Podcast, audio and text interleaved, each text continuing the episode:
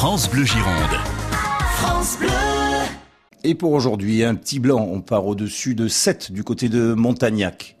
100% pic-poule de Pinet, la Croix Gracio, une jeune vigneronne, Anaïs, euh, qui a repris le domaine familial de Consart avec son père. Euh, des vins élégants, raffinés, et surtout vous allez partir à la découverte d'un cépage très peu inusité qui s'appelle le pic-poule. Des petites notes de fleurs, des petites notes de fruits blancs, euh, le tout composé par Anaïs, jeune vigneronne, déjà présidente de son appellation, euh, qui commet d'autres flacons tout aussi engageants.